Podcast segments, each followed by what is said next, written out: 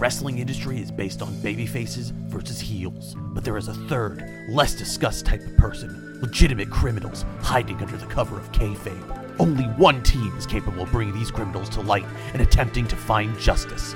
This is the ProWrestling.Cool Crime Blotter.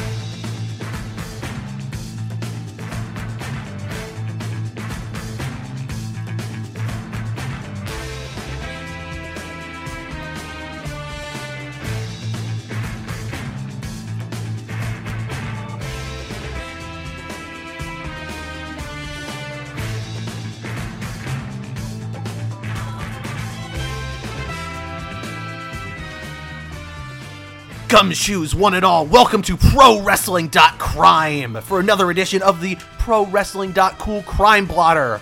Today's case, Court Bauer's Brash Crusade.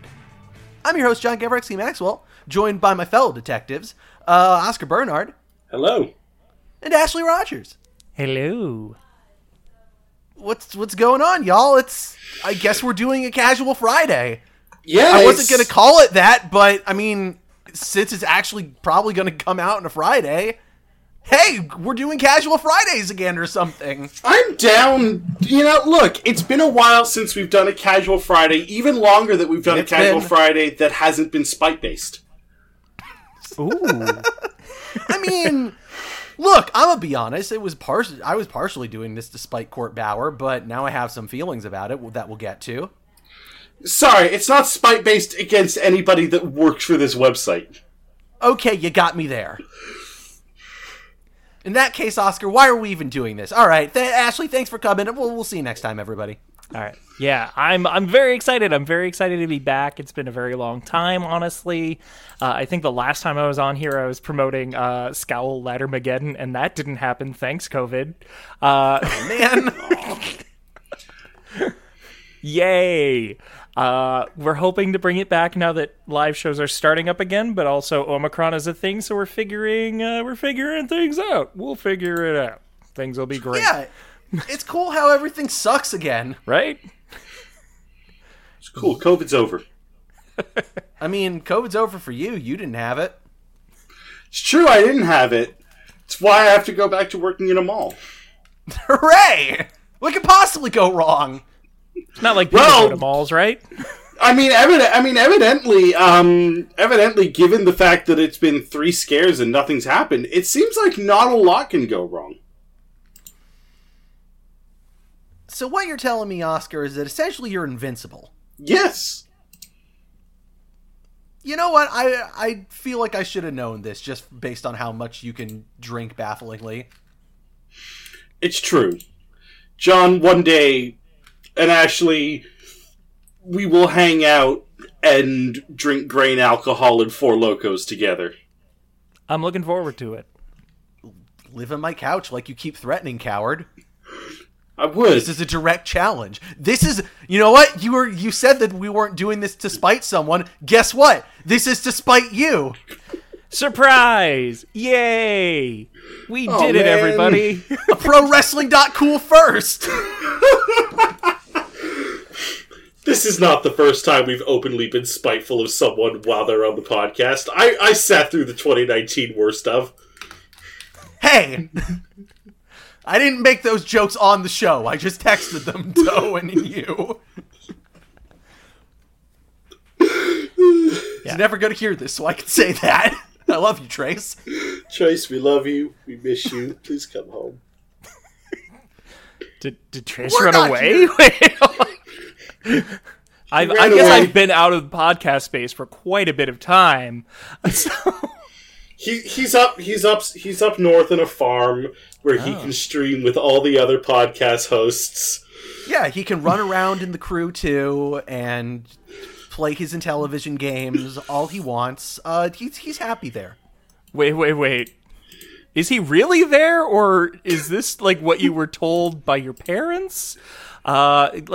I can't Owen would lie to us. He's at a farm. He's happy. He's doing the things he loves. Mm-hmm. Look, that's why he doesn't contact you ever. Don't try. He's having a good time in Seattle, New Japan. Don't worry about it. It's a beautiful place. You should go visit it sometime and get some culture in your goddamn life for once. It's actually surprisingly close to Moscow, New Jersey. I mean, we're basically talking about, like, this is basically the map for GTA 6. They're finally doing the tri-state area now that they can handle that. Yeah, the three states, Seattle, Japan, and New Jersey. Yeah, those connected states. I just want a GTA that takes place in, like, Indianapolis or, like, a random, like, Idaho. Like, give me Boise. Grand Theft Auto Boise, you cowards. See, I still want my Canada Grand Theft Auto, and you can San Andreas this shit, and, like, make it the whole country, and rather than the desert, you have Saskatchewan. You also get the Alberta oil fields. Yeah, you get the Alberta oil... Well, you see, the Alberta oil fields, that's, like... You combine Alberta and Saskatchewan. They're both desolate wastelands. You know, you have that instead of the Badlands, and then instead of the Vegas desert, you have, like, the north, so it's just snow. Oscar, what is the GTA Canada equivalent of a man calling you over and over again demanding that you learn how to fly a plane? It's having to sit in a bar while someone tells you how Gary Bettman hates Canada. This sounds like hell. I mean, you know what? You know what, though? Fuck you, Gary Bettman. Why does Arizona get to have a team when, you know, why put more teams in Canada and less teams in the fucking desert? Look, it's hot in the desert. You need something to cool it down, like an ice hockey rink. Duh. You make a good point. We're trying to solve global warming here, Oscar. Why don't you think about someone other than yourself for once? Look, I just want Hamilton to have a team because Hamilton sucks, and I know that their team would suck. I finally saw Hamilton. It's pretty okay. Yeah, I was about to say, Oscar, don't be mean to me and Miranda.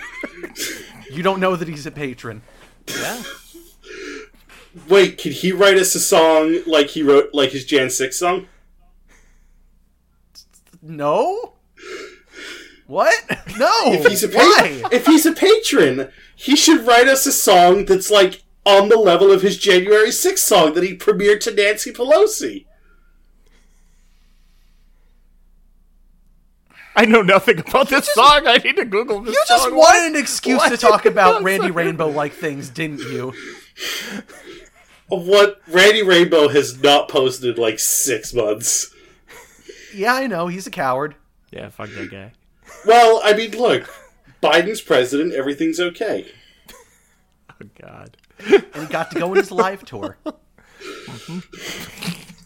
This is the stupidest intro ever. We're here to talk about the lawsuit where MLW's suing WWE, because this shit's fucking crazy. Yeah.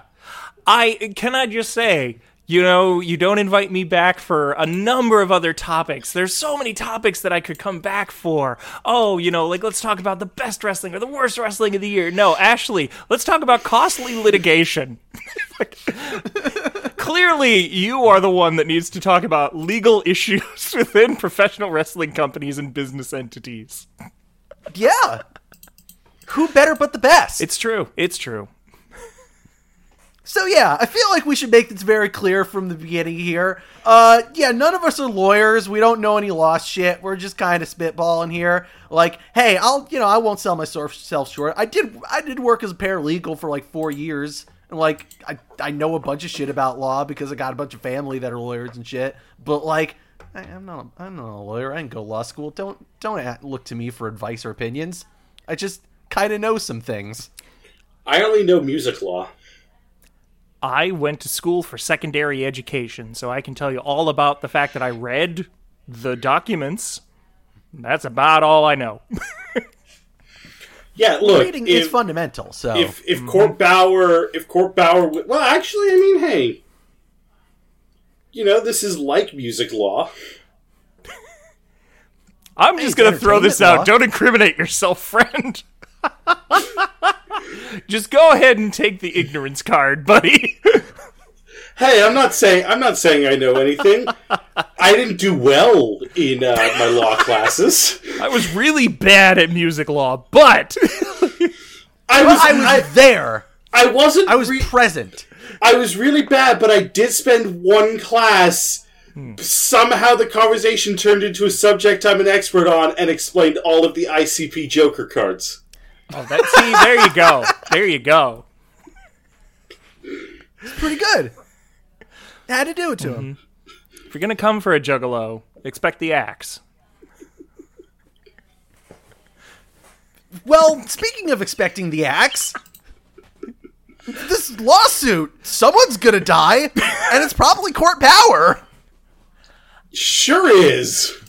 I mean, I will say, like, I did want to come on here, and, like, my initial thought in all this is fucking bullshit.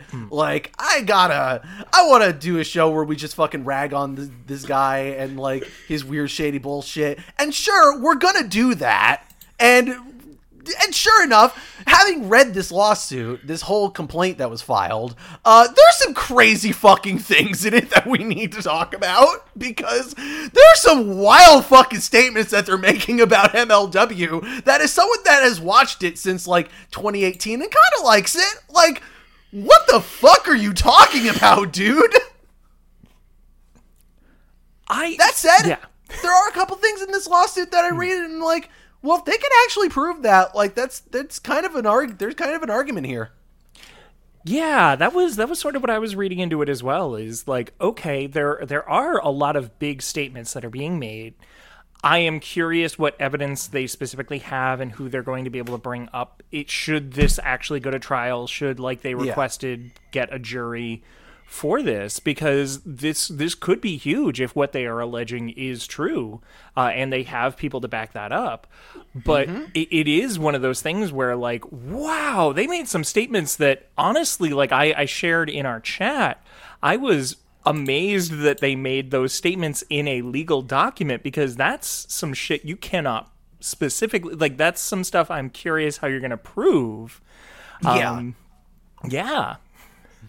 There's some definitely some charged statements, like both what they say about WWE and what they say about themselves, that, like, yeah, you know, there definitely there's something to be said about, like, you can say whatever you want in a complaint, really. You can make whatever claim you want, even if you can't really back it up. It doesn't really matter. Like, just because you're filing a complaint, you can do it. And sure enough, this isn't even the fucking craziest complaint I've read.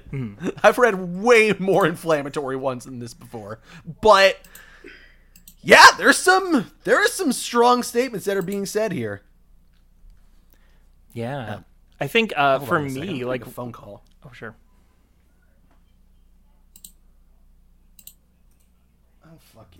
God damn it. Really? Just ruin the podcast. Yeah. All right. Sorry. You were saying. Yeah. No, like, early on, I forget exactly which clause and subheading it is, but it's, like, I think fifth paragraph.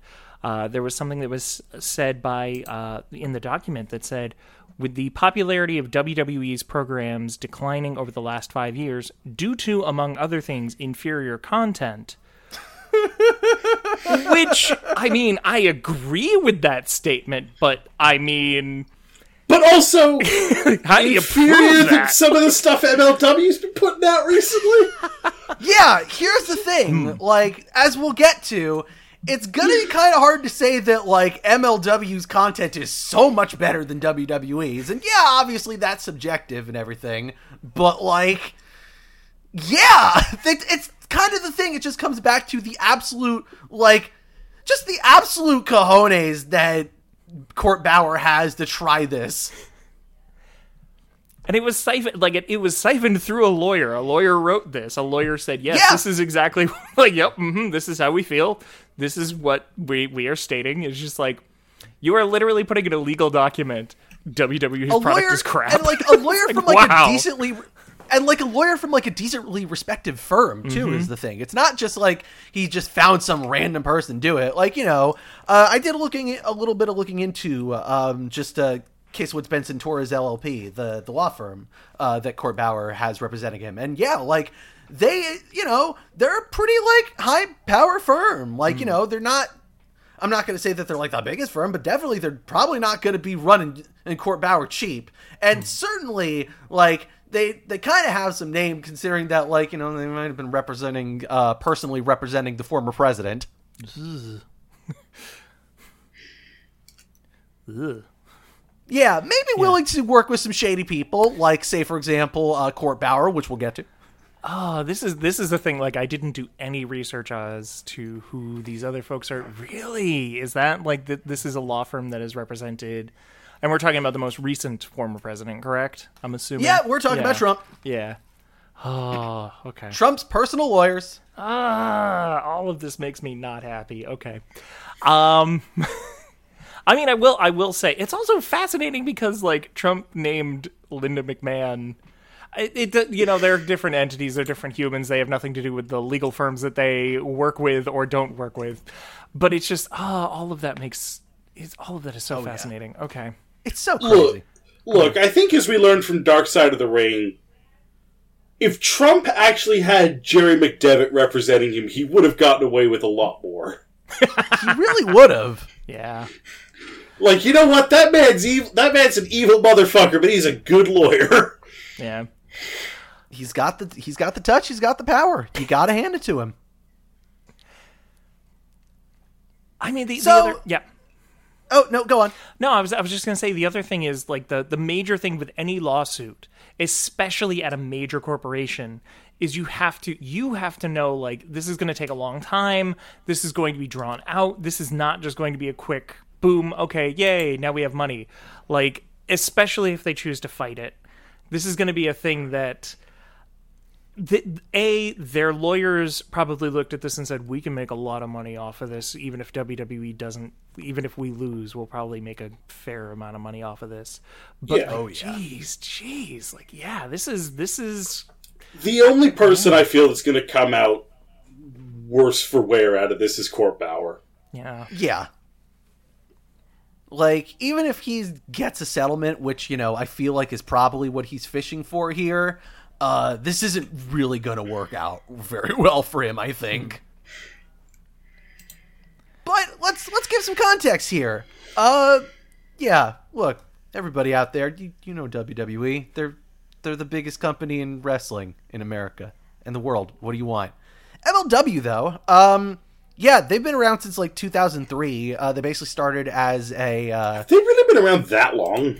Wow. Yeah, they went dormant for a very long time. Like, they only really operated in, the early 2000s for, like, maybe, like, 2 or 3 years before just, like, going dormant again. They basically... They were one of, like, the few companies that sprung up after ECW folded, trying to basically be the new ECW.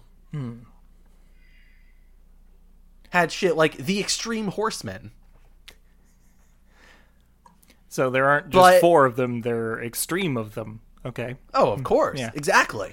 You don't want to beat them on an airplane. Oh, man. Oh, boy.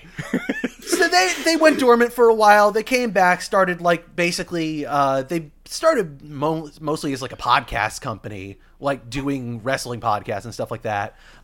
Then started doing, like, actual shows again in 2017. And I feel like, and, you know, again, this is a lot of speculation on my part. We can't really prove anything, but, like, I feel like a good deal of their money, like, that they've operated on, considering that they don't really seem to be having a lot of big deals or getting a lot of money in other than, like, selling tickets for shows, is, I feel like they're probably getting some money from WWE. Because here's a weird thing that MLW owned until, like, 2 years ago. They owned the trademark to War Games. How did... Wow, okay. I knew that they owned it, and I still would love to know how. Yeah. Yeah, that's the thing, is I have no idea how, but somehow MLW got the trademark to War Games. So when Triple H decided he really wanted to start doing War Games again in NXT, they had to pay Court Bauer for the right to use it. And ultimately they bought the trademark off of him. And I want to say, like, 2019. Huh. Yeah. Pretty wild that they would buy the trademark and then not ever once run a real War Games match. Oh man. It's honestly like the, and I'm sure we're going to get into this a little bit, but I know, and again, I'm only talking about rumors, speculation, and things that I've heard through a lot of other wrestling media stuff, is that like for a long time, WWE and MLW were trying to work out some sort of deal to work together in some way, shape, or form, whether it was like a feeder system or whether it was using their back catalog on the network or whatever it was. There were a lot of talks. So it's also just fascinating when something like this pops up where there is a lawsuit alleging a lot of shit, like, because I know we haven't really gotten into the meat of the lawsuit and what is really alleged, but wow, like there is a lot being said. These are some like very serious shit being said in this lawsuit. Yeah, I mean, look, I think that with regards to WWE wanting that relationship, if they contacted MLW first and then they didn't like the deals, and so they contacted Evolve, who was like, yeah, whatever. It certainly makes sense. I don't want to run like, a real Evolve wrestling company.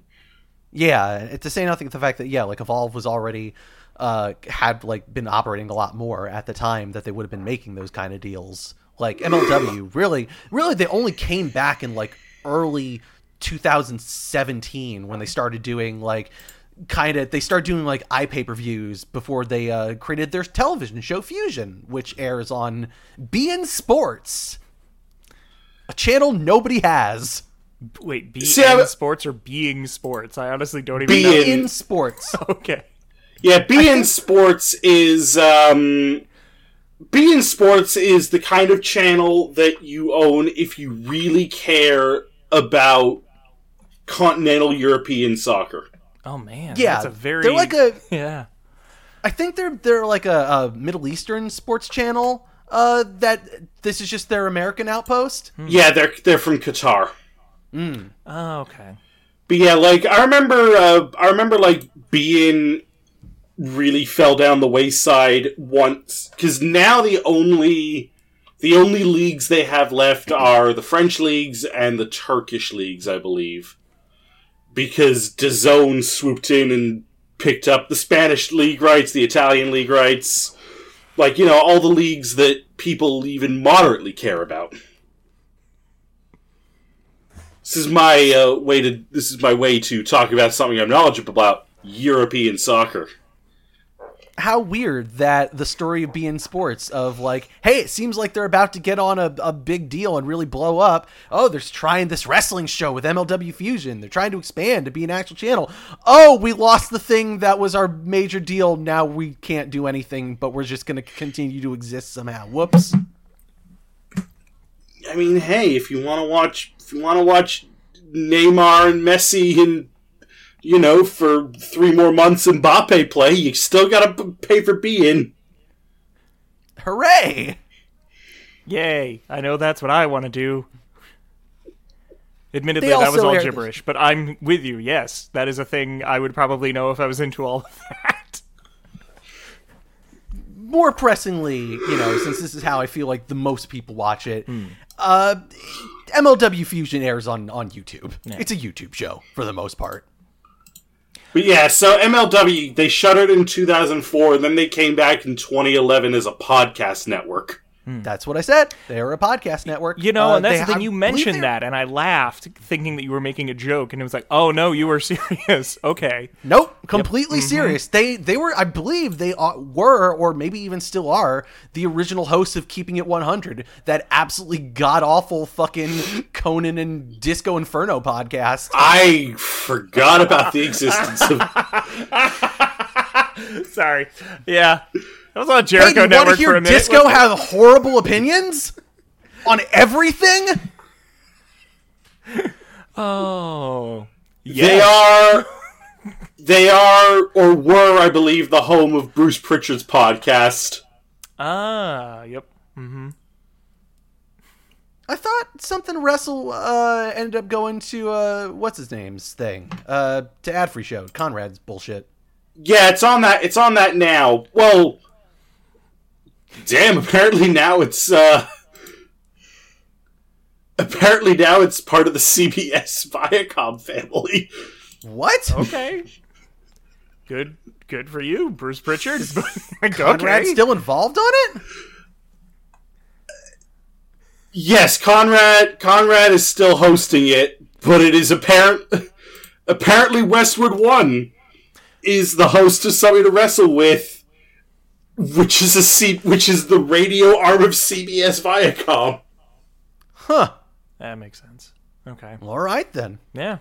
Huh. So anyway, Bruce Pritchard, soon Something to Wrestle With, soon to be the latest Giant Bomb show that's not about gaming. Oh man, no, you can't make that joke anymore. The Red Ventures now. Oh right. Red Ventures? Man, I have been so out of all the loops. Oh my gosh. Okay. All right. Don't worry about it. Wow. It's bad. Yeah. I gotta get Googling. Okay. So yeah, MLW, they're suing WWE for antitrust shit. Yeah. So they filed this case in the U.S. District of Northern California, so it's a federal lawsuit. Mm-hmm. You know, civil. So obviously,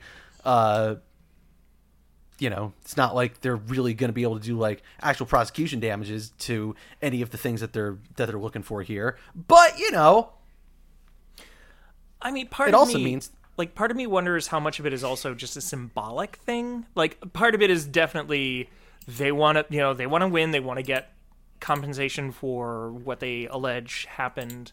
But at the same time, like, so much of it honestly feels very much like a lot of it is more just, hey, we want to show that you can't do this, but also, hey, I don't want to assume that this is promotion for MLW. That sounds ridiculous, and honestly, there are so many better ways to promote. I do not think that for a second. But at the same time, like, I don't know, part of me just feels like this is a symbolic thing rather than a real... The fact that a lot of this lawsuit... It feels like a good portion of this lawsuit is explaining what professional wrestling is. It sure is! Yeah, yeah. It's like... Did you need to dedicate almost a page to explaining where Impact broadcasts, who are not relevant at all to this case? But also, I feel like it kind of does help make some of the case here. That I feel like there is actually an important context to it, but we'll get to it.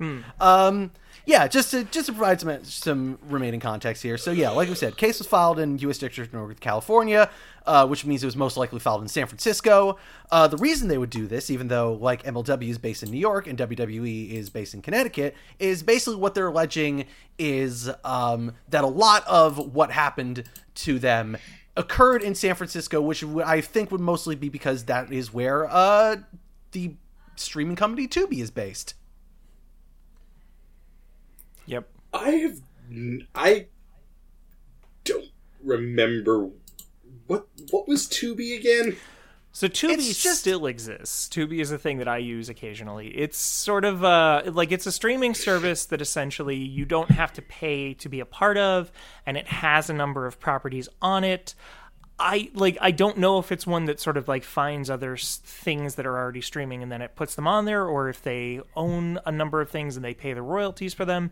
But you as a viewer don't have to pay to watch the content that is on Tubi.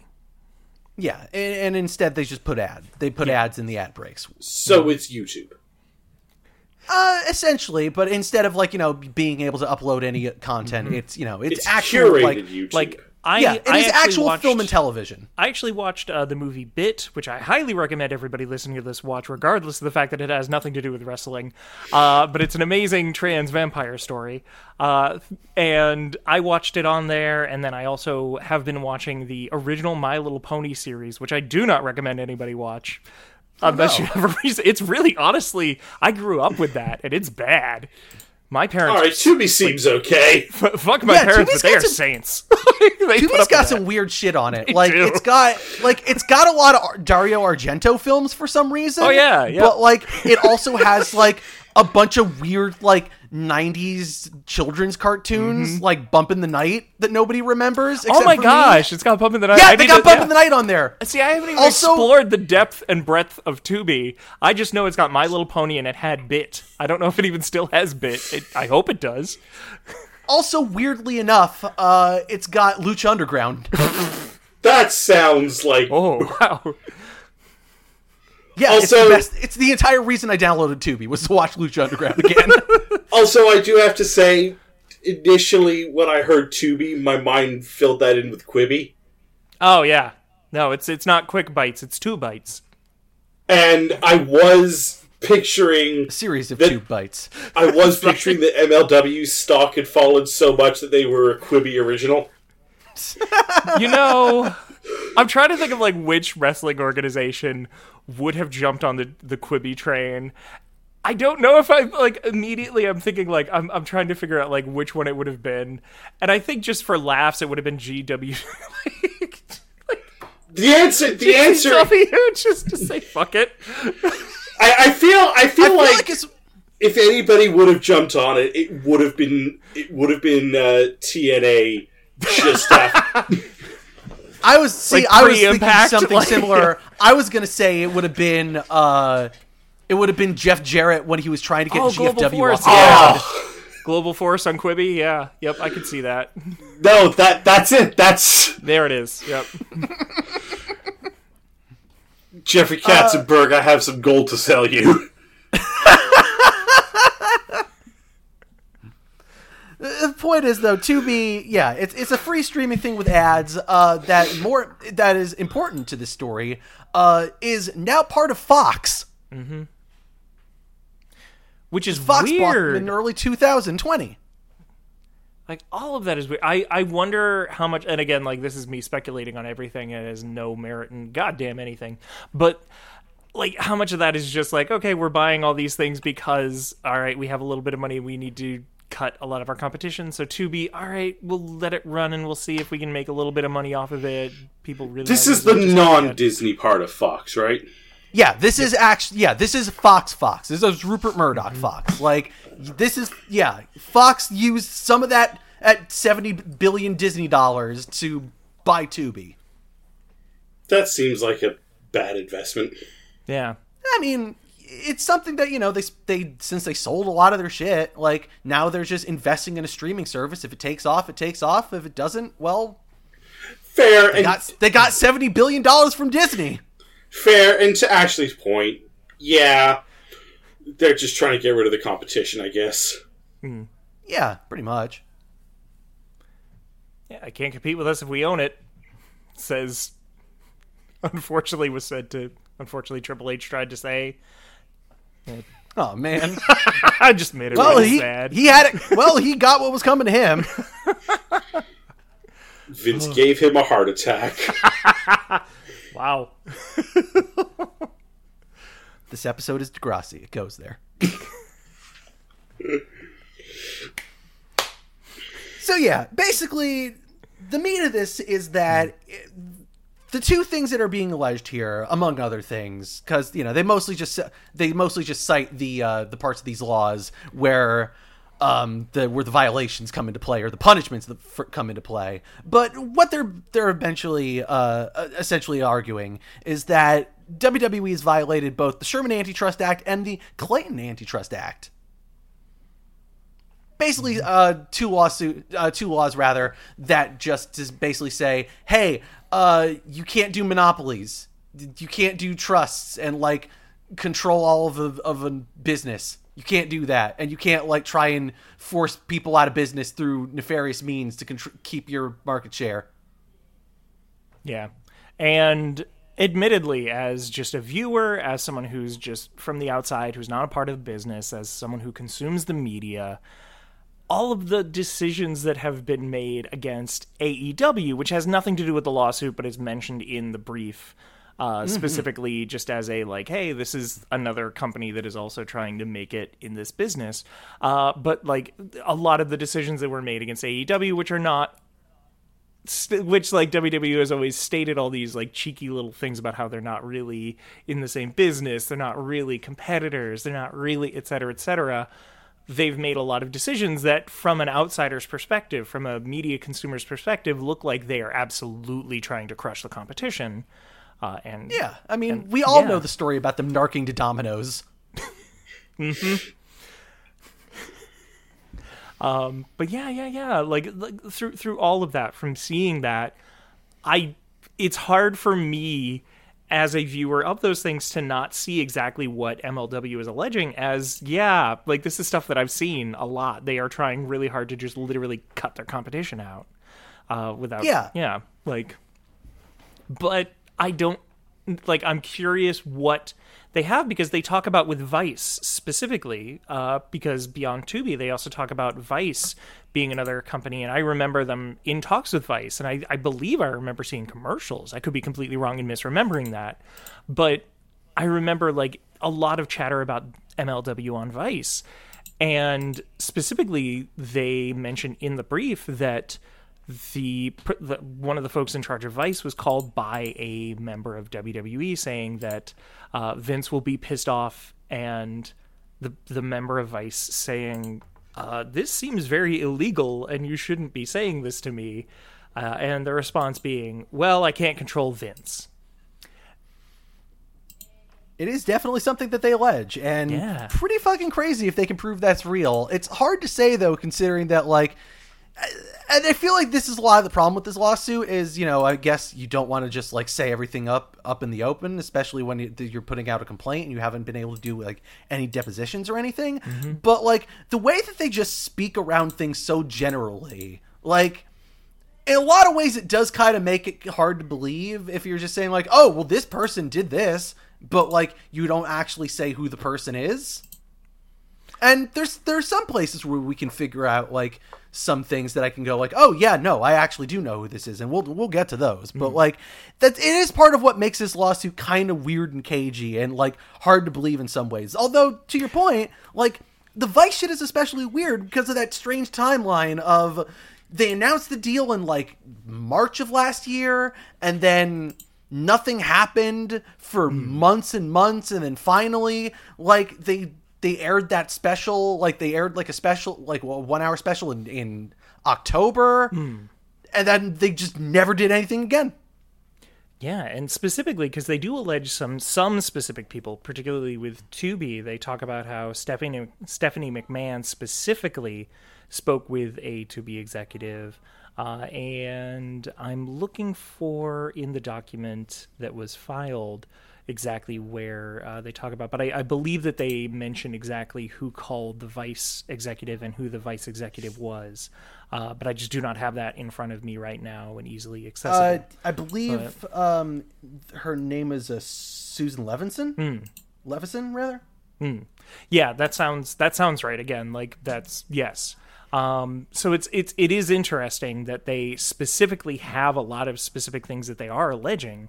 And again, I'm curious how, like, what will happen. I really want this lawsuit to progress to a jury trial because I want to hear what the evidence is, because I want to hear all these depositions, because I do want to hear all of this, because there's a lot that's being said that, honestly, again, like, if they can prove it, if they have folks who are willing to make official statements on the record, could be very damning to WWE. Yeah. At the same time, though, it's like it's kind of hard to tell when, like we've said, there's so many inflammatory statements in this lawsuit or this complaint. Like, you know, like you pointed out, Ashley, the fourth paragraph of the preliminary statement where they just say, with the popularity of WWE's program declining over the last 5 years due to, among other things, inferior content.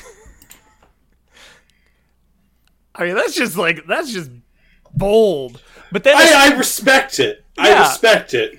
I mean, I agree with it, but, like, yeah, okay, you're gonna say that in a court in a document requesting a, and which you know as well is just gonna lead to a lawyer saying, prove that the product is bad. Yeah. Literally all they can say is, look, we're making all this money, aren't we? And it also, like, it feels very much like, because there are a couple of statements, like, I know we talked about in the chat prior to recording, Joey Janela has made statements. Joey Janela can always be counted on to make statements, let's be fair. But yeah, Joey Janela has made statements, and then other folks from MLW have made statements countering Joey's statements, and a lot of, like, all these things are just, like, really, they're very wrestler is the only way I can phrase it, and it's just, like, y'all are, Joey Janela isn't jumping into court, but, like, y'all are jumping into a legal fight. Have some composure. Step out of wrestler mode. Step out of, like, uber machismo mode, and just be ready for court. like if we're talking about wrestler mode, yes. Like the thing that stands out to me more about this brief is how much MLW is hyping themselves. Is like, I'm going to read to you in full paragraph 30 of the background. MLW, as an innovative startup, caught the attention of consumers by developing cutting-edge storylines and character wrestlers with distinct and unique identities. MLW has built a reputation for hiring new wrestlers, also known as fighters, and spending his time and resources to train and develop those wrestlers to become highly skilled professional fighters. MLW's success is dependent upon its ability to hire and maintain relationships with its fighters and to market and distribute content featuring those fighters. Since 2017, Court Bauer, who worked at WWE until 2007, has been the CEO of MLW. Mr. Bauer, who is the driving force in developing and training MLW talent, is well known for promoting diversity at MLW and in the sport. I mean, to be fair, if you're a company, you can't necessarily say, we're doing all right. We're doing a thing that other people are doing. Why can't we do it? You're gonna make yourself look like you're in the best light, and you're gonna use the right language as opposed to the folks that you're suing. But yeah, no, I do hear you. I do hear exactly what you're saying. There's a lot of self-promotion. There's a lot of they cut a promo on themselves in a court document in a way. And also, it's weird for me to hear them talk about, we're the most diverse, we're the most, this and that, when, no, but I've seen your show. I've seen the runner-up for worst promo of 2018, where Tommy Dreamer talks about how MLK is cool, and, oh man, I missed that. And PC culture is bullshit, while John Morrison and Swerve look like they would rather be anywhere else. I guess if you're gonna define, diversity as you have Myron Reed running a BLM group, and you hired Mark Allen Haggerty for a while until he, got speaking out of a career, I guess that you sure. But also, come on. I will admit, as a person who is talking about this, I have not consumed enough MLW to talk about the product. But what you are describing is, wow, that is a trip. Yeah, the thing. It's basically, it is a perfectly decent wrestling show. It's got some good stuff on it. The show that I went to back in 2018 was awesome. I got to see PCO. I got to see LA Park. Shane Strickland was at the champion at one point. Oh. He was the first champion of the reboot. MLW, there is something to be said about, they've done some decent work. They also, and, even now, they're starting to try and do interesting things by basically just... So, currently, what MLW is doing is they're running a storyline where Dario Cueto has come back under a new name and is basically trying to take over MLW with his Lucha Underground faction. Oh. They're basically doing the NWO storyline and absolutely doing the thing that Eric Bischoff wanted to do of NWO as its own TV show. They were going to do Azteca Underground as its own show. Which they actually even talk about in the suit. Yeah. They've got some weird ambitions for a company that, feels kind of shady. Because I don't know where their money is coming from, other than, like, well, I guess there was that, like, 1 month where they advertised GoDaddy on the ring, and then it went away for some reason. It's because all the wrestlers felt weird being slammed on daddy. They're not homophobic, it's just weird.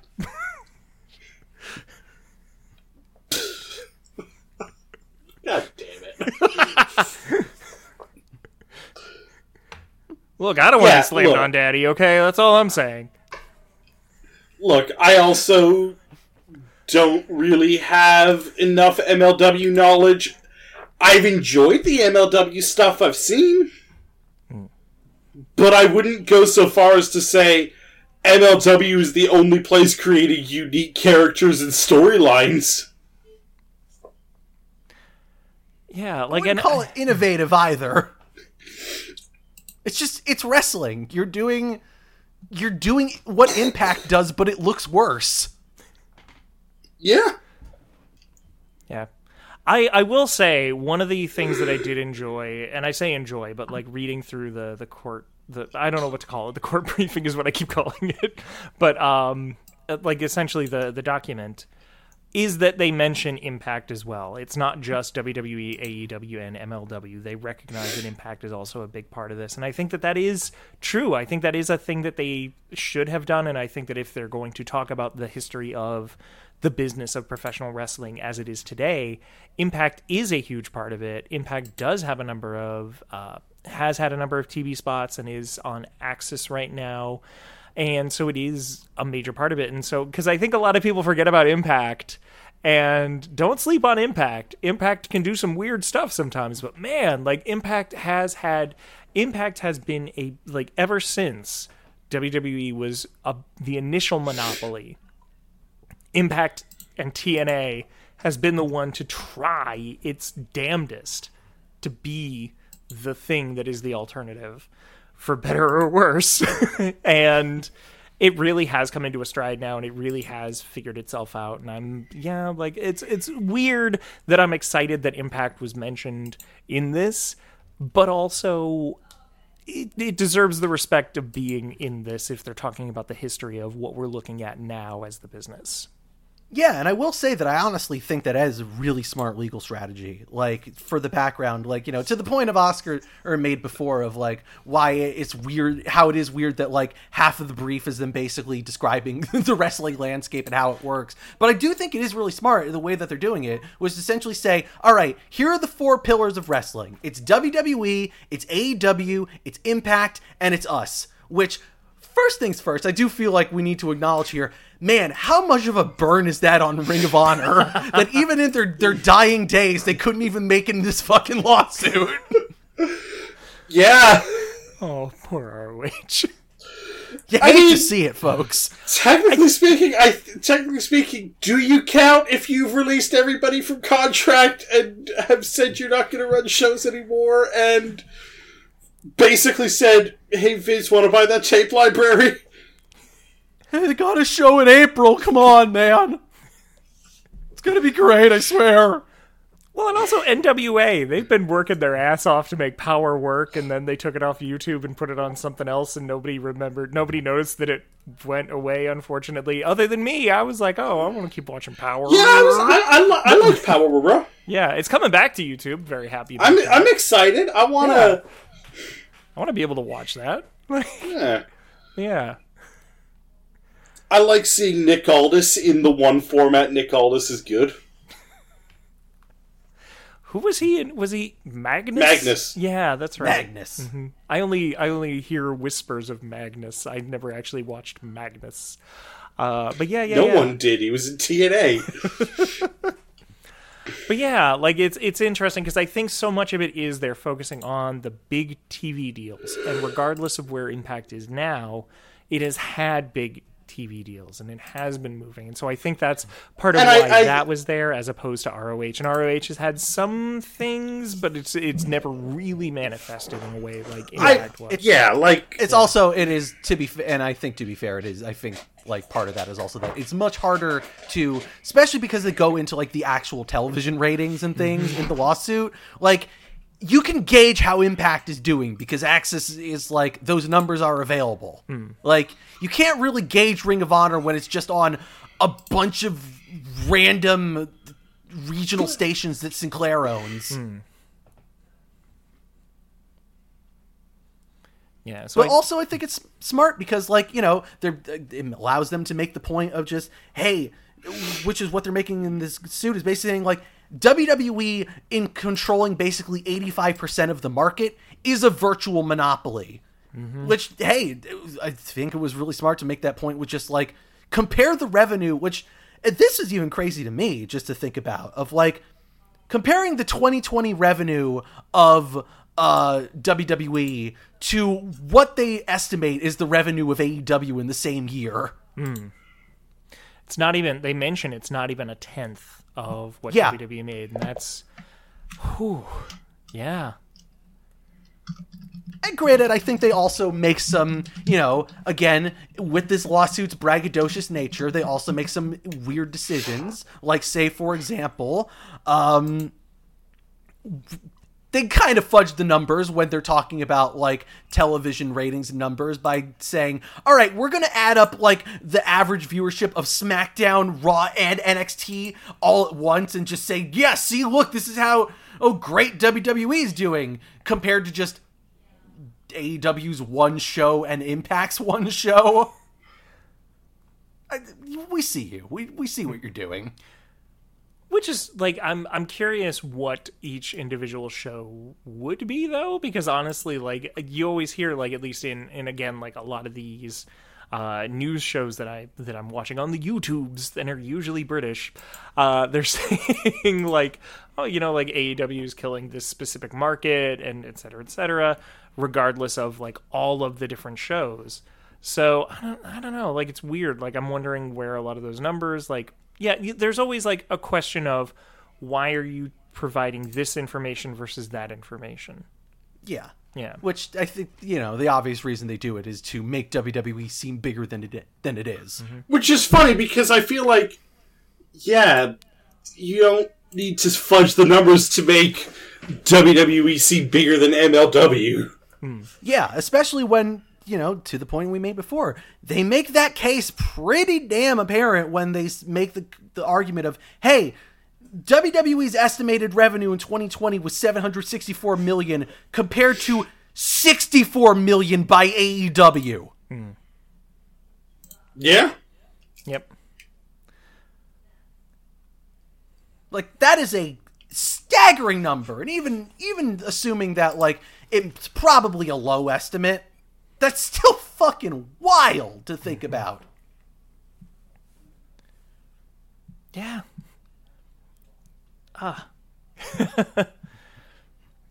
Yeah. I just keep saying yeah, but it's just like, yeah, no, these numbers, huh? Am I right?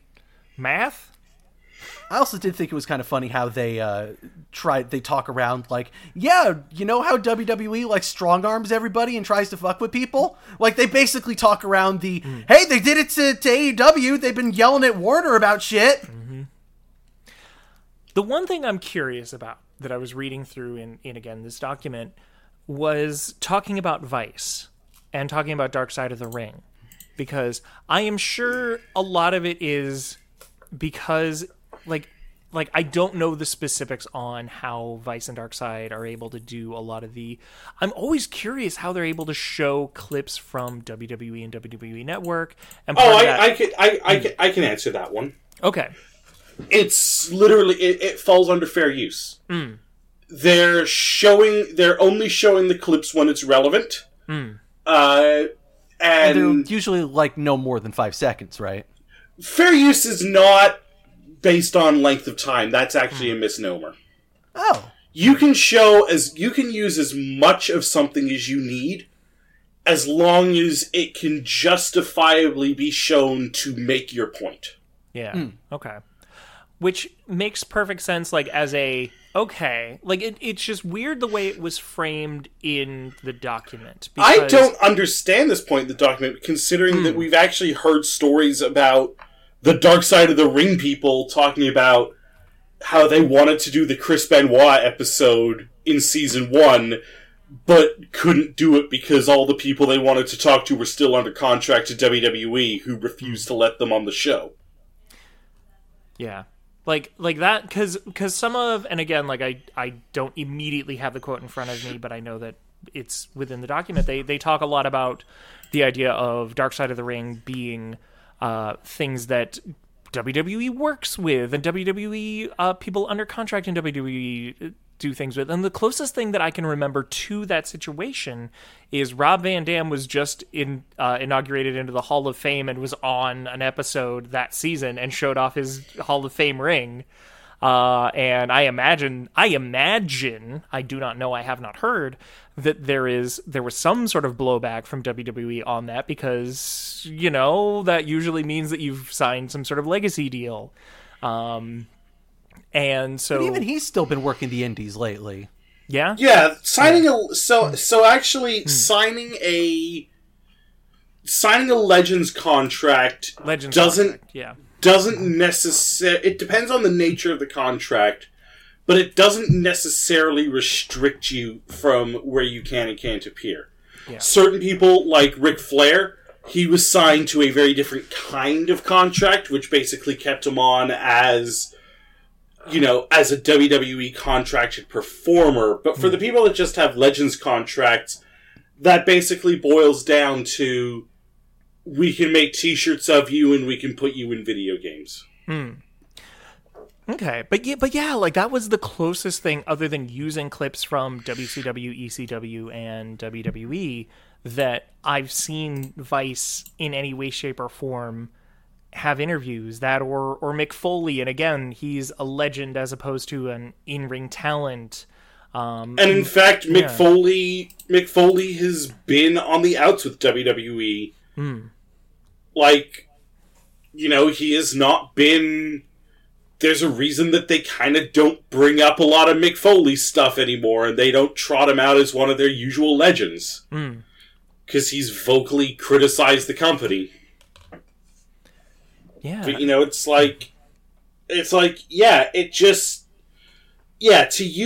know, there is no agreement with WWE, at least not as far as I can tell.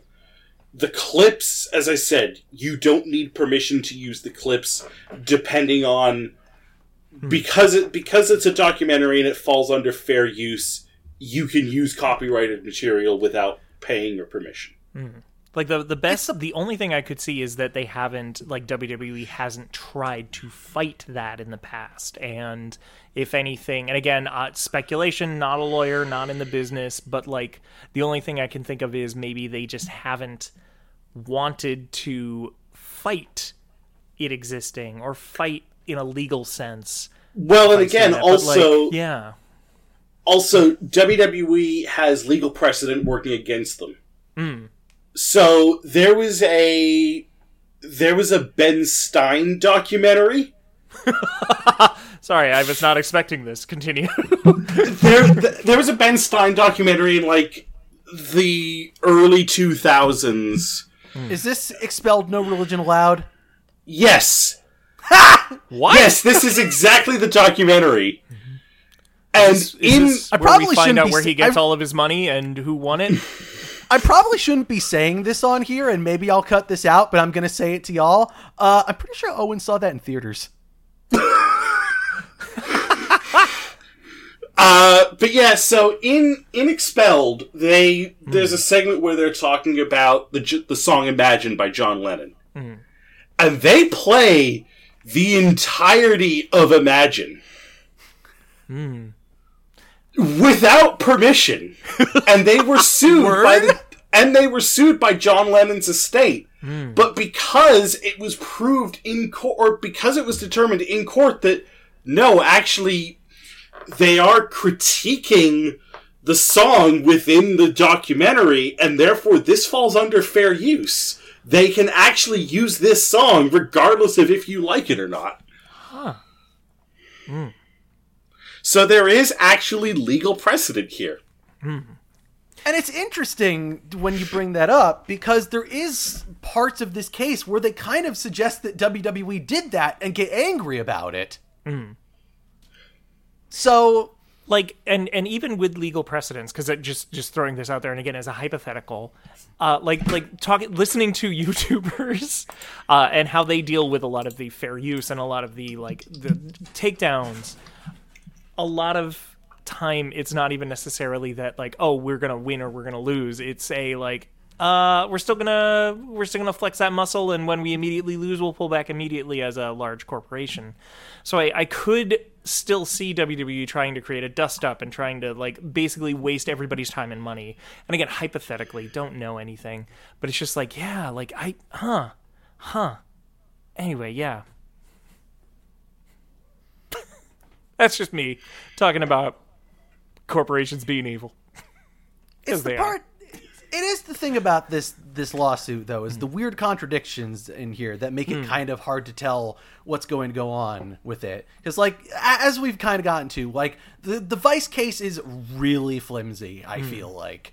You know, their argument that they basically make is, as to the point that y'all have said, is that Vice has a... How do I put this?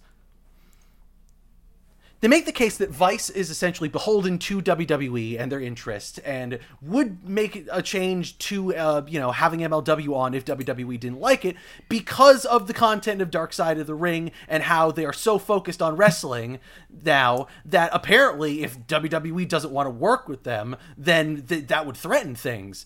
And basically the ways that they try to make this argument is... Yeah, by suggesting Dark Side of the Ring, even though, as we've said, that doesn't make sense with everything we've seen with Dark Side of the Ring and how they really don't like it and were really angry about certain episodes of Dark Side of the Ring, like the Ultimate Warrior one. And basically their suggestion is, well, see, they did an episode with Jerry McDevitt.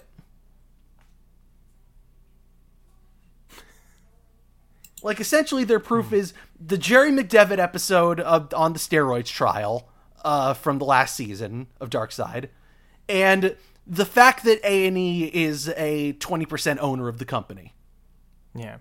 I think the big thing, particularly with Vice, is they have, and again, we'll need to get a deposition. Like, I say we, but, you know, like, within an actual case, they need to get a deposition from someone and someone stating on the record that this actually happened. But even then, that's still, to an extent, hearsay, and I'm so curious where that's going to go. That one does have the most concrete instance of them saying that something went down, in my opinion. That, like, there is this thing that was said, and that it was not only said, it was fought by a Vice executive. So for me, like, it's flimsy in that sense, but it's also the most specific, in my opinion, in what they're alleging. It is definitely very specific, but you do have, I do feel like you have to wonder if that actually really had an effect on things, because I did look up the numbers on... on the episode of the MLW special that actually aired on Vice, the Fightland hour long special where they did the title change, and so their idea was they wanted to air it on the same night as Dark Side of the Ring, and yeah, granted, also it was aired on the second half of the third season of Dark Side, which didn't really get great ratings because it was going up against football and other things. So on that night, Dark Side of the Ring got 92nd in the rank in like the television cable rankings, like got like a 0.05 in the demos. The MLW special did not chart in the top 150, meaning that it did a 0.03 or below. I feel like it's kind of hard to make an argument here. And granted, you could say that, hey, maybe Vice didn't really promote it as well as they could have because of this issues that they had with WWE. But I feel like it's kind of hard to make the argument that, like, oh, no, it was doing really well.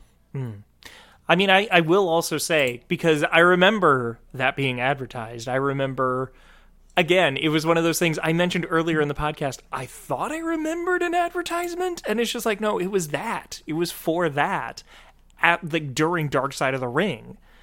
and I didn't watch it. Like, I feel like, and I feel, I don't want to say I feel like an asshole. Like, I should have sat down and watched it. I should have said, like, yeah, there's wrestling. They're trying. They're bringing things in.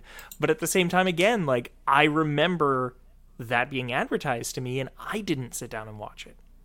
So yeah, and I will say that, like, you know, I have watched a little bit of it. Like, it's not terrible, you know. MLW has got some decent wrestling. Like, hey, and, you know, look, I'll say it. He's old now, but I'm a Tajiri mark. The fucking Tajiri was there. Holy shit! Okay, Tajiri was there. Why didn't they advertise that? Cool. I would have showed up. Yeah. It was at the ECW arena. It's okay. It's a decent show. At the same time, though, like, you know, having watched a bunch of MLW, it still looks like an MLW production, which is, like I said before, if TNA had a lower budget. Like, I'm curious if, because I feel like a lot of these things, and again, no expert. I know I keep saying that, but it's just because we're talking about a legal battle or a proposed legal battle. But, like, as someone who's just sort of, like, jumping in and watching the product, I, like, the company, and the company, by the company I mean Vice, would have made a better, would make, like, it makes sense that it's just like, all right, it's once and then it's done, as a, like, you didn't really try to push this. Why didn't you try to push this? So I feel from a human level for MLW on that, but at the same time, I will say, like, to that point, if you try to find it on, like, the Vice TV website or the app, it's not that easy. Like, it's under Vice Specials, where they just put, like, a bunch of random documentaries and, like, other nonsense, like, weird one-off things. Like, it's not an intuitive thing to find. It definitely does feel like they kind of just went, I guess we have to do this. Yeah, like, so there is a lot, again, conjecturally speaking, that we can say, like, yeah, it feels right as far as this alleged, all the things that they allege is saying. But also, it feels like it's tough, because there are a lot of reasons. There are a lot of reasons why, even if it was just relegated to a special, even if it was just, we wanted to do this and we got cold feet, maybe, and I'm saying that, it wasn't WWE. Maybe it was just a lot of other things. But it's hard not to look at WWE and say, yeah, it was probably WWE. Yeah, but again, though, it does become hard when they do things that, like, really strain their case. Like, did you see the part about fight? I think at that point my brain became mush. I saw a fight existed and I was like, what is happening there? Like, can you help me out with that? Yeah. Basically, they also alleged that, like, around the same time that, like, we were having the issues with Vice, they were going to enter into a deal with Fight, where Fight was going to pay them to put up episodes of MLW Fusion. And yet somehow Fight abandoned it, because apparently one of their executives was working for WWE's senior vice president of strategy and operations. See, okay, I do remember reading that. It's one of those suspect. Again, it's one of those things that it's like, if you can prove this. Yeah, that's the thing where it's like, it sounds really inflammatory at its core, but also, when I think about it, like, you know, again, it's one of those things where I feel like this is definitely a lawsuit that is made for people that don't really understand wrestling and are trying to hope that, like, people don't get it enough. Whereas, when I look at this, I go, wait, when has WWE content ever been on Fight? Well, not only that, I swear. And also, like, isn't AEW, like, haven't they done pay-per-views through Fight? Like, maybe I'm wrong. Tell me I'm wrong. Yeah, they use Fight internationally, and they have used Fight, like, once or twice in the States when Bleacher Report was having problems. Yeah, because I swear, I usually use Bleacher Report because it's usually cheaper. But, like, I swear I've used Fight once or twice because I was dumb and paid too much money for it. But, like, and also, I could be wrong here, it's been a while, but I'm pretty fucking sure that MLW Fusion episodes are already on Fight. So why would Fight then be like, oh yeah, we're going to like enter into a deal with you? What? Yeah. That one, maybe that's why I stopped remembering it, because it was like, this feels weird. Like, okay. Yeah, like, there are things like that that don't make sense. At the same time, though, there are definitely parts that do feel pretty real. Yeah. Like, say, for example, the part where they talk about, like, WWE trying to interfere with their contracts. And they cite, like, oh, there was one specific wrestler. It is paragraph 33 of the background. And I quote, "Beginning in early 2020, WWE sought to poach MLW's fighters who were under exclusive contracts and even aired footage of an MLW wrestler without MLW's consent," which again, I feel like goes back to the, yeah, but fair use though. Not only fair use, but if they were using footage from a WWE event, they have the rights to that regardless. But yes, continue, sorry. I do need to interject. It depends on the context, because that may not count as fair use, depending on what footage and what they were using it for. Like, fair use only applies in a case like Dark Side of the Ring, where it is critique. Well, I do want to... Well, I feel like it should be specified, though, but it doesn't say that it aired MLW footage. It says an MLW wrestler. See, that's... Yes. Yeah. That's which, where I which think... Which definitely, to Ashley's point, leads me to believe... Okay, so they aired footage of someone for like a dark match they had in WWE. Yeah, this continues though. WWE also attempted to induce MLW wrestlers to breach their contracts and reveal confidential and proprietary information about MLW's business. WWE also sought to prevent wrestlers from working with MLW by refusing to hire wrestlers who had worked for MLW. As a result of WWE's efforts, one of MLW's wrestlers demanded to be released early from his contract so he could join WWE. Which, yeah, again, part of that seems kind of suspect, like, once again, suggesting that, like, you know, WWE would prevent wrestlers from working with the company if they like, you know, went to MLW. That seems kind of strange, especially when, at the same time, though, I feel like from the timeline that they're presenting, I think we can tell actually who the wrestler is that they're talking about. It's Killer Cross. Yeah, that makes sense. Yeah, because in early 2020, Killer Cross had a couple, like, did like a month or two of tapings of MLW, and then immediately debuted in NXT. It's going well for him, it's gotta though, right? Like, he's WWE champion now? He's been doing... Yeah. Oh, Karrion Kross, he's doing great. Yeah. He pinned Brock Lesnar or something, I'm pretty sure, right? Yeah. He made Brock Lesnar fall and prey. Yeah. Roman Reigns, he's the unified champion now. Yeah. I mean, again, I don't watch the product, I don't know, I forget. But yeah, no, that sounds about right. Yeah. But yeah, I hear Kevin Nash is going to play him in the third Teenage Mutant Ninja Turtles film. Oh, I believe that. Finally, we let it play out. So, that paragraph was weird to me, and I don't know if it's just the way it's written, because it kind of simultaneously says, if you are working for MLW, WWE won't hire you, so someone immediately wanted to get out of their contract because WWE wanted to hire them. And again, it may have just been the wording, it may just be the way that it's stated, but it's just, that was a weird paragraph that I was just like, wait, I thought you couldn't work, I thought they didn't want you, and now they want you so much that they're willing to poach you? I'm so confused. Yeah, again, the bizarre contradictions of this document of... Mm-hmm. We're not going to hire you if you work for them. You should get out of your contract with it so we can hire you. Yep. And then we'll make you a gladiator. Oh. I'm sad about... I didn't even like Karrion Kross. And I'm bummed out about him again. Yeah. Dude's got some suspect tattoos. I need to know the background of that. I'm like, I don't know. He's a bad person. I had hard time getting behind that man, but at the same time, yeah, no, definite bad person. Yep. Like half of the industry. Yep. Yeah. Which is being generous. It's the. I know. Yep. But, you know, even the worst people don't deserve that. Yeah.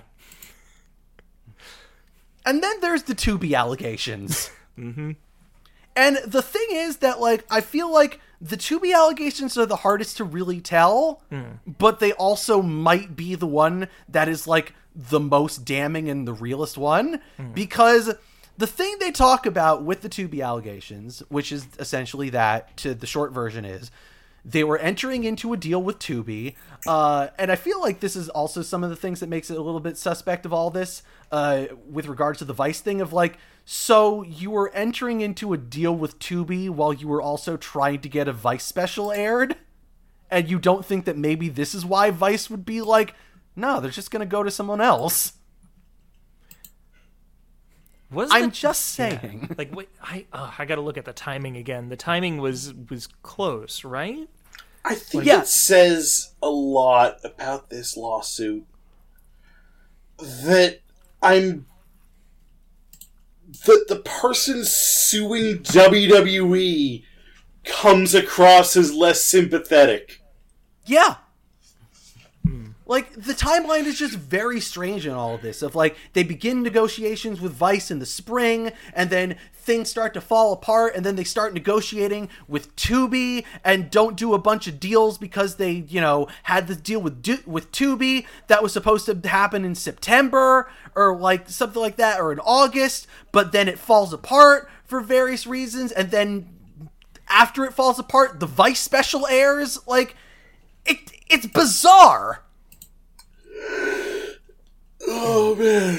It just feels all over the place. But, again, the Tubi allegations, what they seem to suggest that they actually had something signed with Tubi. They had a license agreement in place. And, like, the thing that makes this hard to tell for me is that, like, a bunch of the document is actually redacted.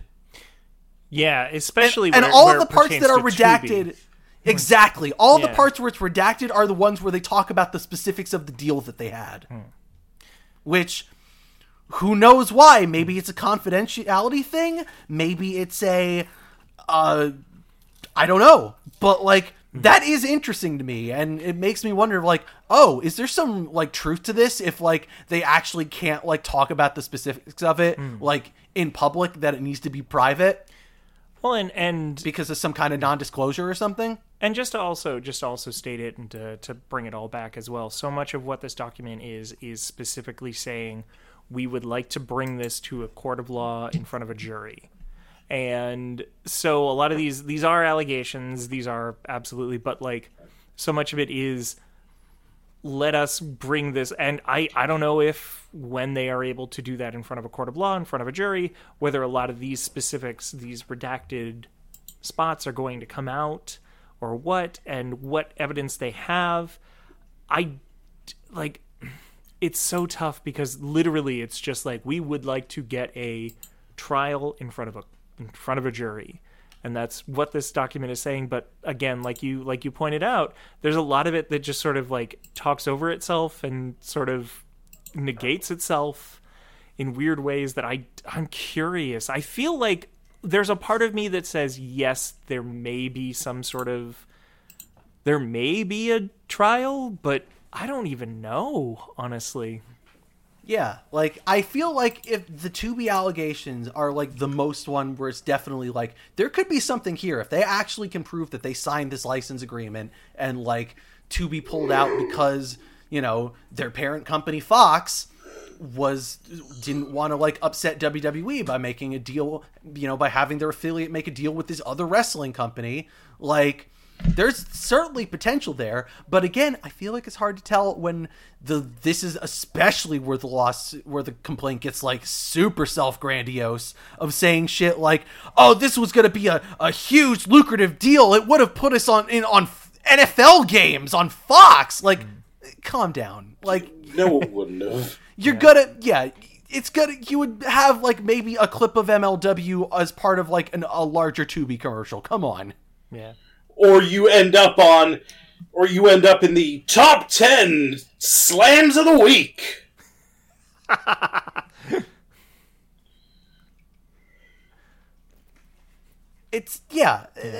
They make, like, baffling statements like that. And, again, suggesting that, like, Here's the thing that was especially galling, and it's going to be like, how are you going to prove this? Is they claim essentially that WWE threatened that if Tubi went through with this deal with MLW, they would pull all of WWE's programming from Fox. Hmm. Yeah, I'm sure that WWE is just going to abandon their $1 billion contract that they have. That makes sense. Take that, MLW. Yeah. I mean, that, but again, you know, wouldn't you abandon $1 billion contract for innovative wrestling program that has characters? Well, here's the thing, Oscar, as a counterpoint. They're on USA, characters welcome. They could get that Chrisley man on there. I would watch Todd Chrisley in MLW. Yeah, I would too. I would too. Oh. I made myself sad. Okay. When you think about it, tax prison is the ultimate war games. Oh. All right, what's Todd Chrisley's team of five going to be against the IRS? It's all the members of the Chrisley clan. He knows best. Got a point there. Yeah, I don't know. I still feel like if this lawsuit ever sees the light of day in a court, it's going to be very quickly settled, and they're just going to give Court Bauer some money to go away. Mm. And I feel like that's probably just what he's looking for, is just another lifeline to keep, like, this company afloat for some reason, even though it probably should be dead. Yeah. 'Cause I feel like we can't really go anywhere without, like, discussing the fact that after this lawsuit got announced and, like, you know, the IWC picked up on it and Twitter was kind of like, what? This is weird. Okay. Boy, Joey Janela came out swinging as if this was Enzo Amore. Mm-hmm. Oh, yeah. I actually haven't read the Joey Janela comments. They're, I mean, yeah. That's not true. I read the thing where he's like, didn't you have no GCW in your contracts? Yeah, the actual statement is, this dude has no GCW written into his new contracts because I called him out for taking advantage of young talent. And the context for that, by the way, is, like, there have been reports, and they're probably true, of, like, MLW, like, doesn't pay their performers. Like, apparently some performers have gotten paid, like, they're getting paid, like, $100 a show. For a thing that's, like, hypothetically airing on television. Yeah. For what is hypothetically the fourth biggest wrestling company in the country, according to this lawsuit. Yeah. It continues, though. I hope Titan puts him out. I know it's the cool thing to support the underdog taking on the big dog, but this ain't it. Calling out Roman Reigns. I mean, come on, calm down there. Yeah. No. Joey Janela is the tribal chief now. It's him. I do not want to be any part of that tribe. I like Joey. I do. I actually do. As, again, a fan, as somebody who just watches, but, like, at the same time, like, nope, I want nothing to do with that tribe. I don't know. It'd be pretty cool. I'd get very drunk, I imagine. Yeah. Maybe jump off a very tall thing that I shouldn't be jumping off of. Oh, I know there's more to his craft. At the same time, that's all I remember about the man. Oh, but yeah. I mean, that's the most important part of his craft, to be fair. Yeah. No, and, hold on. Like, I also shared it. I was just Googling because I was trying to find that because I remember hearing him making a comment about that. And being like, oh, yeah, I'll look. And I ended up seeing Wrestle Inc., WrestleInc.com, ended up having an interview with, I'm just pulling this up now, the Wrestling Inc. Daily, managing edit. It's typo editor Nick Hausman. I see. Yeah, managing editor Nick Hausman spoke with MLW COO MSL, and MSL had some very wrestler things to say, in my opinion. He sure did. The opening thing that he says, at least in the quote on this article, was, "Well, I did see him say something. He's just trying to look out for young wrestlers. Is he looking out for young wrestlers when he's drinking at shows and giving them concussions? I wonder about that." Yep, that sounds like the wrestling I'm used to. Like, all right. It's a full interview. I'm sure you can find it again on the Wrestling Inc. But it's just like, it's very telling, and it's very like, it feels very, again, I'm sorry, but when you are looking to bring a lawsuit to court, and I know that you're just talking to another wrestler, and I know you're speaking the wrestling language, and you're talking to a crowd of wrestling folks, you just got to conduct yourself differently, because it immediately makes as someone who understands this culture in some way, I just cannot side with you if you're doing that and you're taking shots, even though shots are taken at you first. It's like, yeah. Mm-hmm. It's exactly what, Oscar, you and I talked about on that podcast that hasn't been released yet, of Tony Khan making those idiotic statements about Big Swole. I'm so mad at him. I'm so mad at him because I'm an AEW mark. It's the only wrestling that I watch now, other than every year I'll watch New Japan Wrestle Kingdom, which it was great. But like, god damn it, Tony Khan. Shut the fuck up. You're not Eric Bischoff. You're a different man. It's a horrible look. It makes you look unprofessional. Mm-hmm. And I feel like we need to read the rest of the statement that MSL says about Joey Janela. Would you like to continue? If I may. You may. Please. MSL continues. "I think Joey Janela, who is a corporate sellout, who has massive heat in AEW because he's unprofessional, he desperately wants to go to WWE, so he's kissing the ass of billionaires. He doesn't care how many wrestlers get screwed over, have opportunities taken away. If he wants to make more money, companies have to grow so they can pay more money. So he's basically rooting for other companies to shrink and then have to pay less money. He's a hypocrite. He's a poser. And that's really the real deal on Joey Janela." Thanks, MSL. Very cool. Very sympathetic. Yeah. Oh, man. Again, I get it. People are being angry at you on the internet. You gotta, if you're jumping into a lawsuit, you gotta not take the bait, regardless of who it is. And it sucks. And you can feel the way that you feel. Feelings are real, and you should feel them. But you should not state them in these ways. My opinion. Oh, said it before and we'll say it again. Never tweet. Yep. Yeah. Yeah. All in all, though, I'd say after discussing this all, I feel like I've come to the conclusion that this is the most wrestling lawsuit to ever exist. Mm-hmm. This is the lawsuit that we deserve. Yeah. You know what? I can't disagree. I do want to see this come to court. I do. I'm curious how long that courtroom drama will last. As we've seen, honestly, I do not know that WWE feels the same anger and passion as they did against, say, CM Punk, or as, say, in defense against, say, the steroid trial. But at the same time, I am curious to see if this actually does go to court, and if they don't settle, how long that lasts. There is no world in which this makes it to court. In fact, if I'm being honest, mm-hmm. This doesn't make it to settlement. This makes it to, your lawsuit is bad, and I'm throwing this out.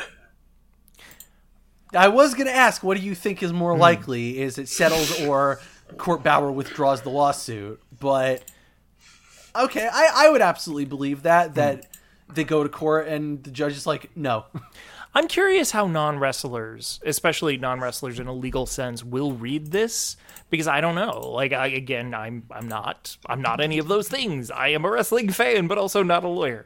That makes it difficult. Yeah, but like I'm curious, because they did do a very thorough, if maybe a little editorial job of what the history of the business has been, again, for the past 5-10 years. If this is a thing that, again, like a number of folks within the courts are going to say, like, yeah, we should take this on. We should at least hear them out.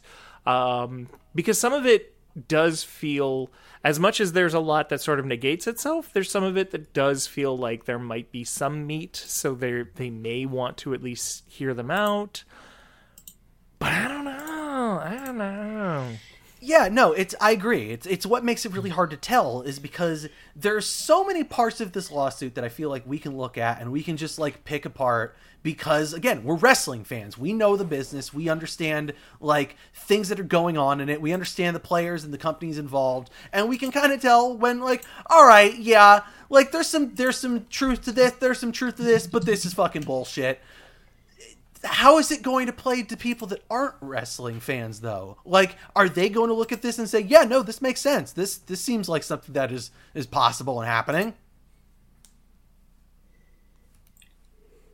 Yeah. It makes it tough to say. Yeah. But I'm very curious, because I would love to see this go to court. We'll see. But yeah. Any final thoughts, Oscar? No, I think it's been summed up pretty succinctly. Hooray! Yay, we did it. We did it. We talked about this lawsuit. We finally made wrestling content. It had to happen someday. Look, that's the deal that we make with Owen. If we're going to continue to just pollute his website with RuPaul content, we need to do a wrestling show every once in a while. Yeah. As long as we get drag race categories in the year-end award and make Owen sit through them. It's happening. He can't stop it. We're going to do this. Can't wait for Owen to sit through the hour-long discussion of which international franchise was the best spinoff. I'm curious. Yeah, I feel like I'm going to have to sit through that too, so I'm looking forward to that less, but I mean, whatever. I mean, I like spiting Owen, so it's cool. Oscar, you want to plug anything? No. Well, I'll do it for you. eng.1966@yahoo.ca on PayPal. Once again, man. That's eng.1966@yahoo on PayPal. Pay the man. Ashley, you got anything you want to plug? I gotta think about that. Honestly, not a lot. We just wrapped up Is It Transphobic? I'm gonna be releasing some episodes. That's a podcast that you can listen to, where I have invited a number of trans and non-binary folk to talk about media. We're going to be releasing a few episodes as a, like, goodbye, it's done, I love it, auf Wiedersehen, goodbye. I just sort of jumped into that. We are doing that. I want to shout out, my wife won a Hugo for Best Long-Form Editor, so I'm really proud of her, and it's amazing. And that's awesome. Yeah. Like, holy crap. So Diana Foe is amazing. Check out, I'll promote some of her stuff. Check out Realm. Realm is a podcasting and audio narrative company. Listen to Black Friday. It's starring Fred Armisen. I just finished it. It's really friggin' funny. It's basically just Hellraiser and Evil Dead, but set in a what do you call it? Like a retail environment on Black Friday. Totally awesome. Hell yeah. Yeah. Listen to that. I had nothing to do with that. Feels wild to have, like, real stuff with pedigree promoted on this podcast. And on that note, I'm John. Don't find me. Other than my Venmo. Venmo and I am John. Pay the man. we leave you all with a completely unrelated reading from our favorite Reddit user. Commenting on the Reddit post, the NWO Wolfpack makes their entrance at full strength and debut their theme on Nitro. Kev Nash shoots on this, responds. I remember riding in the car with Scott one day. We were talking about what's getting over. It was the late 90s, pagers, boy bands, and all that shit was over. I thought about making a pager as part of my gimmick, but Scott said no. Scott goes, yo, technology changes. Yeah, they're over now, but what about in 5 years? Scott was right. Scott's smart. He knows if you do anything technology or pop culture, you're risking that bubble popping in a year or two. Then what? Gotta find something else to get over with, and you're back in the fucking car spitballing ideas all over again. I mean, it's just like anything else. You gotta find something that's over, but not too over. During the drive, the sun was setting, snow was flying a bit, and we wanted to call it a day. I remember we took an off-ramp to the gas station because Scott needed to use the washroom, as he always did. So I'm standing outside the car while Scott's doing his thing. I'm looking around. It's a wooded area. I mean, once you look beyond those gas station lights, you got the trees and bush and nothing else. Maybe a McDonald's 2 miles down the road, but that's it. So I'm leaning on top of the car because a guy my height, the worst thing you can do is not stretch your legs. I'm leaning on the roof of the car there, scratching my goatee, and Scott comes out. Scott goes, yo, Kev, you need to stretch your legs more? Why don't you walk to that McDonald's and I'll meet you there? I laughed at it and I said, and what, get jobbed out to wolves? I don't think so. We both laughed, but then it clicked.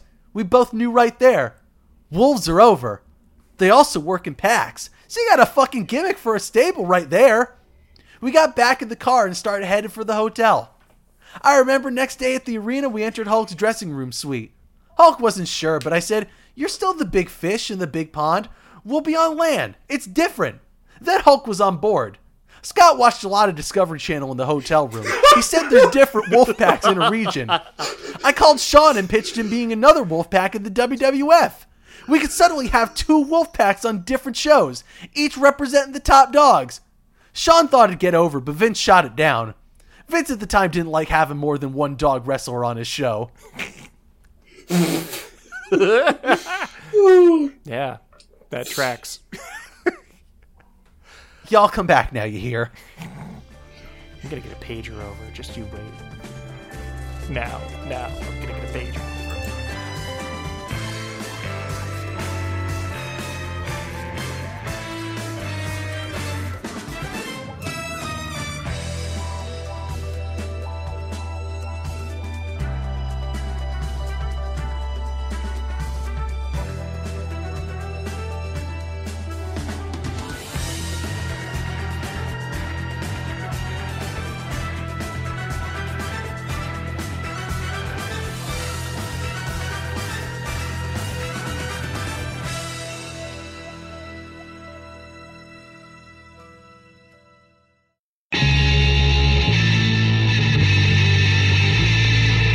This podcast was brought to you by the Zonecast Network, executive produced by Owen Douglas. Visit zonecast.com for more shows.